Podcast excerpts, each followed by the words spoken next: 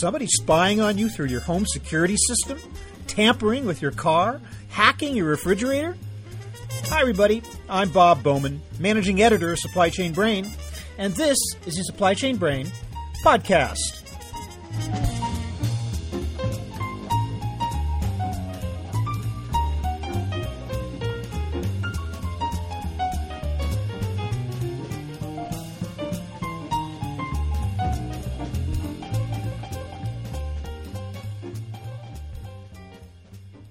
Along with the benefits of the Internet of Things comes the heightened risk of cyber attack. We've already seen how hackers can take over thousands of Internet-connected devices to launch devastating attacks on supposedly secure websites. Government, business, and individuals are all susceptible, and it's no longer just about data breaches and stolen credit card numbers. Now we face the possibility of cyber terrorists controlling connected cars, planes, and even the nation's power grid. Today, we'll get a sense of the scope of the problem in my conversation with Creighton Magid, partner and head of the D C office of the law firm of Dorsey and Whitney.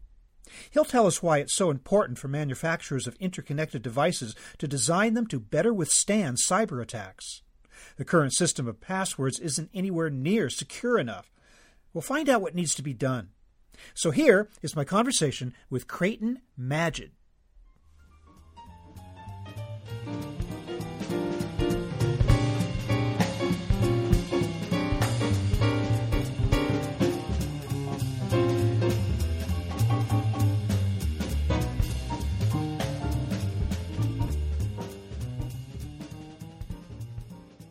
Chip Magid, welcome to the program. Thank you very much, Bob. Good to be here. And good to have Dorsey and Whitney back as well. Thanks very much for your time.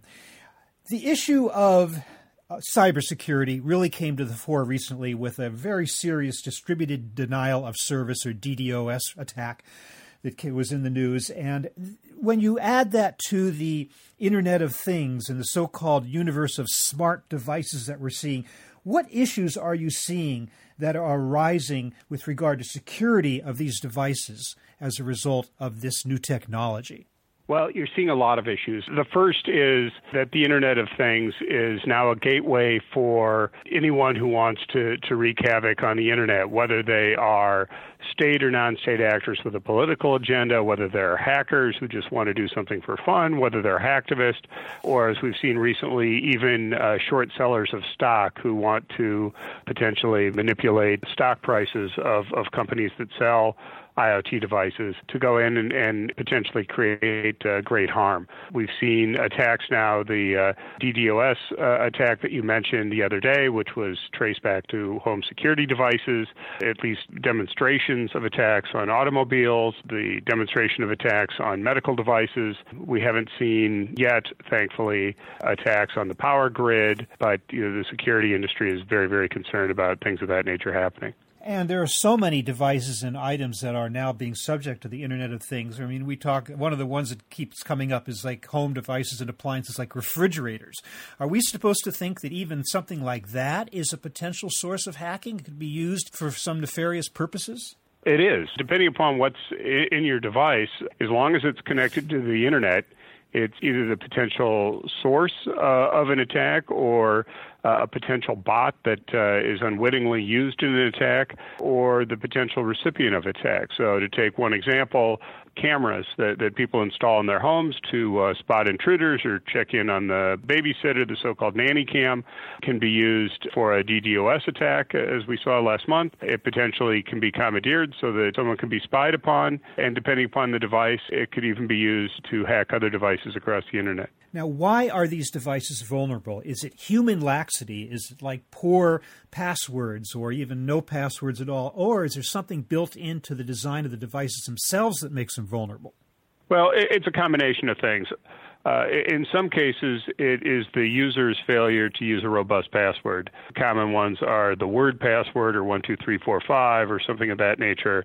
It, it doesn't take a hacker very long to figure out what that password might be.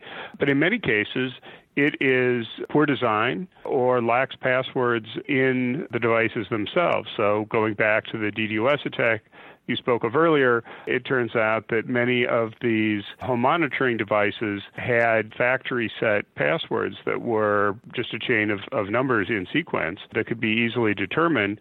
And there are websites out there in which people can find a, a listing and I P addresses of devices that do not have robust passwords. And so somebody with an internet connection and a laptop can figure out where those are and, and start to do great damage. You know, we've only been talking about the Internet of Things as such for just a few years now. It's still relatively new, and I'm wondering if in kind of the first blush of excitement over the technology, do you think that a lot of people underestimated the possibility of this happening? You know, that's possible, and, and and it is important to keep things in context. There are a lot of devices out there, devices that do incredibly useful things. Uh, you don't have to have people going out on pipelines and manually turning valves.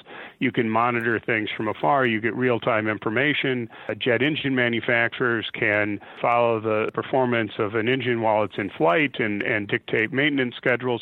There are a ton of benefits, but as these devices become more prevalent, it stands to reason that a few of them are, are going to be attacked and, and compromised. And I think in the past, people were a little bit blind to the, the dangers that obtain with even common devices in the home. Do you get a sense that this latest DDoS attack might have raised the consciousness of people about that, or is there still some uh, complacency that needs to be addressed? Well, I'm not a social psychologist, so I'm not sure I'm the right person to, to answer that. I think as more of these attacks occur, people are going to begin to be concerned about their personal security and about the devices in their home a little bit. I, I was at a store the other day, and they were selling cute little magnets to put over cameras on laptop computers, et cetera, so that somebody couldn't take control of the screen and, and use the camera to, to spy on the user.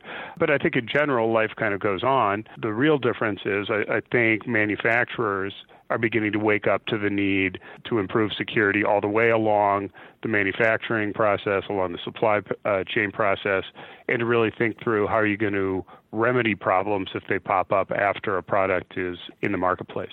Well, what about on the user side? You chair Dorsey and Whitney's products liability practice, as I understand it. You work with clients all the time on reducing liability risks and addressing federal regulations on such. Do you sense a raised consciousness among your clients and a greater concern over these issues? I do. It's really coming from a couple of sources. I mean, the, the first issue that, that really caught everybody's attention, of course, was data breaches. Everybody was looking at the theft of personally identifiable information, credit card information, health records, and so forth.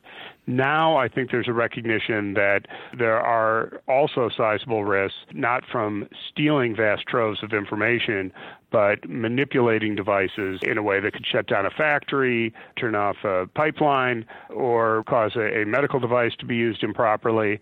And now there is, is a great deal of attention being focused on those types of issues. Now, one of the areas of greatest concern in cyber, cybersecurity recently is automotive devices and cars in general, especially as we approach the age of the so-called self-driving vehicle.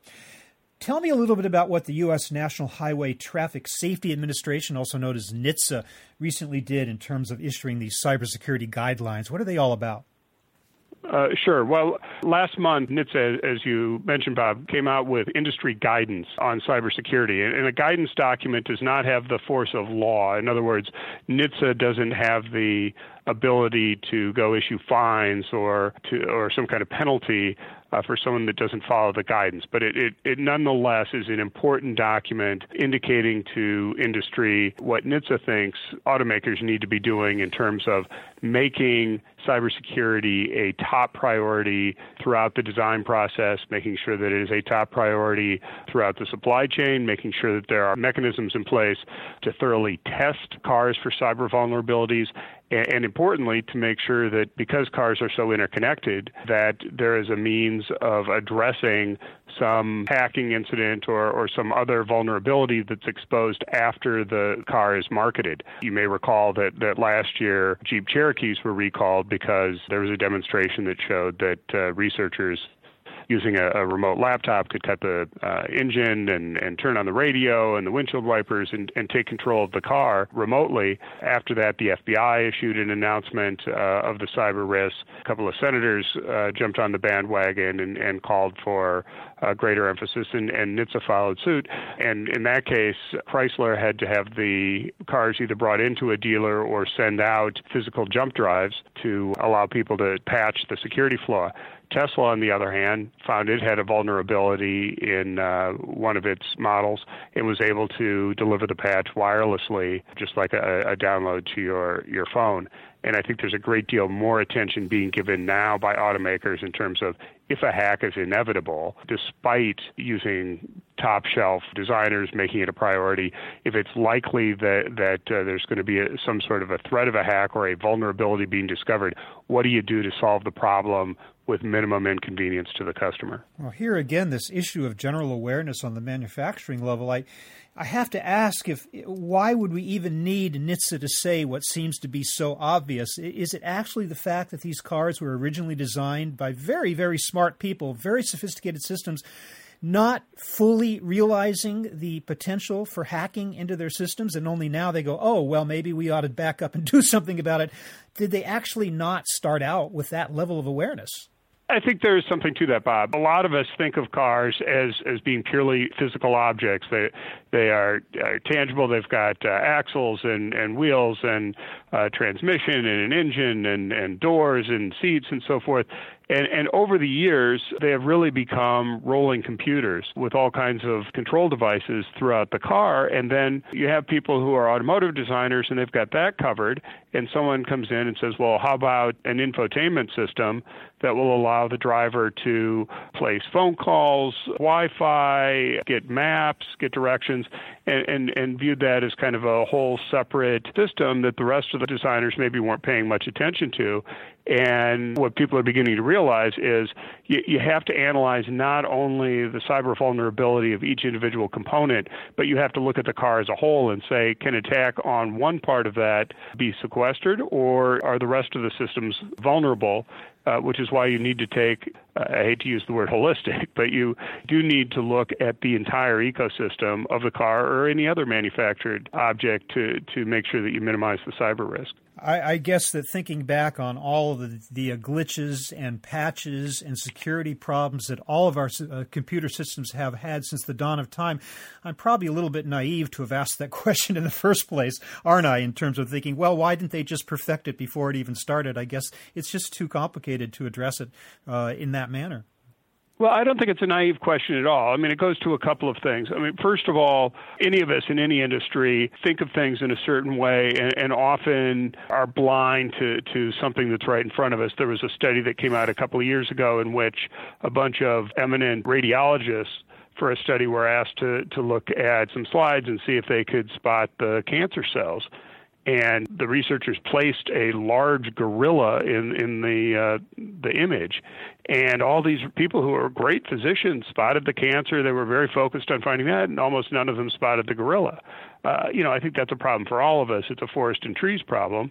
And I think there are people who are great at designing all kinds of products that maybe aren't as sophisticated in the cyber realm and think, well, that's a different department, that's a different group of people. And there's increasing awareness now that this has to be seamless.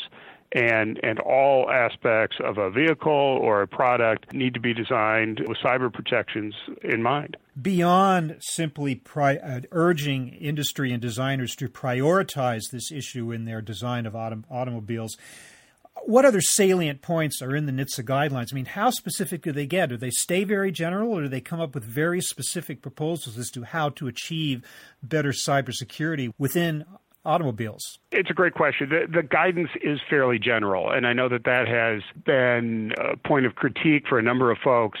Senator Markey's office, for example, we, that is Senator Markey, has been trying to push through more specific standards uh, to make it part of federal law. The auto manufacturers, uh, through a consortium, has been trying to come up with certain standards, and, and I guess there's a certain feeling that N H T S A's guidance is too general to be useful. I'm not sure that that that's a fair critique in that to get down into the nuts and bolts or in the, the cyber world, the zeros and ones of how any particular car is designed would probably be a task that is too great for a guidance document and probably would be obsolete the minute it was issued. But I think it, it does make the point not only uh, on a human factors basis about making cybersecurity a, a very, very high priority in the design process, but also emphasizing the types of testing that need to be done, penetration testing, for example, having an independent or outside set of experts take a, a shot at the product. And, and what I mean by that is you could have great designers and, and cybersecurity experts in-house, which is terrific, but it always helps to have another set of eyes on a problem, bringing people in from the outside, bringing in uh, white hat hackers to see if they can hack the product. And and again, the point we talked about earlier is since hackers are always looking for a vulnerability that no one else has spotted, is there a way to keep various vehicle systems separated from a possible point of attack? Or if they are compromised, is there a way to have redundancy or other protections so that the drivers are safe? And, and then uh, finally, how do you deliver a patch or other fix to the vehicle? You mentioned in passing jet engines, which were one of the highest profile areas that were part of the initial Internet of Things movement just a few years ago. I know General Electric was very big on that. And the Internet of Things as it relates to jet engines was mostly in terms of reporting diagnostics and performance and design, stuff like that. But that does lead to a rather frightening question as to whether this could also affect aviation, aircraft in general. Is that a concern as well? I mean, if we're talking about the possibility of controlling automobiles, why not planes as well? And if that's the case, are there corresponding standards or suggestions in the aviation area for cybersecurity protection as well? Yeah, it's a great question. Anytime that there is uh, an internet connection, there is at least a, a theoretical vulnerability so that not only are diagnostics being received from the airplane or from the train or from the power plant, but that commands could be sent the other direction. I think the questions that have to be raised, first of all, although I'm aware of no standards applying specifically to jet engines, for example, because of the high risk of a cyber attack on an object that, that could free fall from the sky, I have to believe that in designing those systems, the cyber protections are, are very, very good. You'd also have to say, all right, who's going to take the time to figure out if there's a vulnerability and what is their motivation for causing harm? You could understand if someone wanted to carry out a terrorist incident, maybe they would have the motivation, but then do they have the technical capability to work through the cyber defenses and even identify the component to be attacked? Uh, at the same time, I, I think the people at the engine manufacturers in all industry have to be vigilant about new types of attacks and, and make sure that they can deliver patches to address those always bubbling up cyber threats. How much do you worry about a cyber attack on the nation's power grid, which has the most devastating potential of any really type of uh, cyber attack that one can think of? I think it is worrisome. And I know that the federal government and the security apparatus is very concerned about this and has been working with industry to come up and, and beef up protections. I, I think the cyber grid was probably far more vulnerable a year or two ago than it is today, but I know there's room for improvement. And that is something where a lot of attention is, is being focused because, as you pointed out, the consequences of a of an intrusion could be uh, catastrophic. And then just to bring this back down to earth, to the consumer level, if I'm a consumer contemplating purchasing a home appliance uh, or some kind of security system or something that does have some connection to the Internet or the Internet of Things, I'm assuming there's no central information clearinghouse or the equivalent of Consumer Reports or somewhere I could go to find out whether this particular manufactured item is known to be relatively safe or not safe. Is there a place where consumers can go for information on individual items and purchases today with regard to cybersecurity protection? That's an interesting question. I'm not aware of a, a single source site for, for somebody to get that information, although there are various federal agencies that do have information about cyber vulnerabilities, including the Federal Trade Commission and the Consumer Product Safety Commission. I think if, if one simply Googles the name of the product, information both accurate and inaccurate is, is uh, likely to pop up. But I think the bigger issue is that you've you raised implicitly is how is a consumer going to know whether there is a, a huge vulnerability? Obviously, you could do a quick Google search and see if something has been singled out as being particularly vulnerable.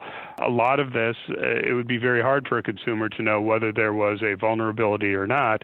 So the bigger issue for a consumer is, do you need the device? Do, do you have it connected to the internet at all times? If there's a camera, can you shut it off or can you cover it when you don't want it uh, to be used? And if there's a password that you as the consumer can be set, you want to be sure that you put in a very, very robust password.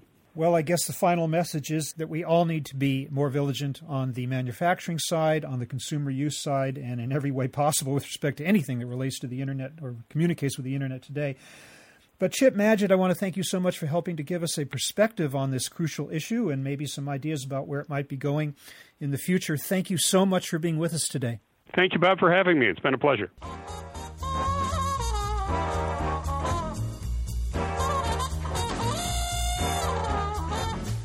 That was my conversation with attorney Creighton Magid of Dorsey and Whitney, talking about the threat of cyber attacks on the Internet of Things. We're online at w w w dot supply chain brain dot com, where we post a new episode of this podcast for streaming or downloading every Friday. You can also read my think tank blog, watch thousands of videos, and access all of our other content, including the digital edition of our magazine. Look for us on Facebook and LinkedIn, and follow us on Twitter at S C Brain. You can also download or subscribe to the podcast on iTunes. Got any comments or suggestions on this or any episode? Email me at r bowman at supply chain brain dot com. See you next time.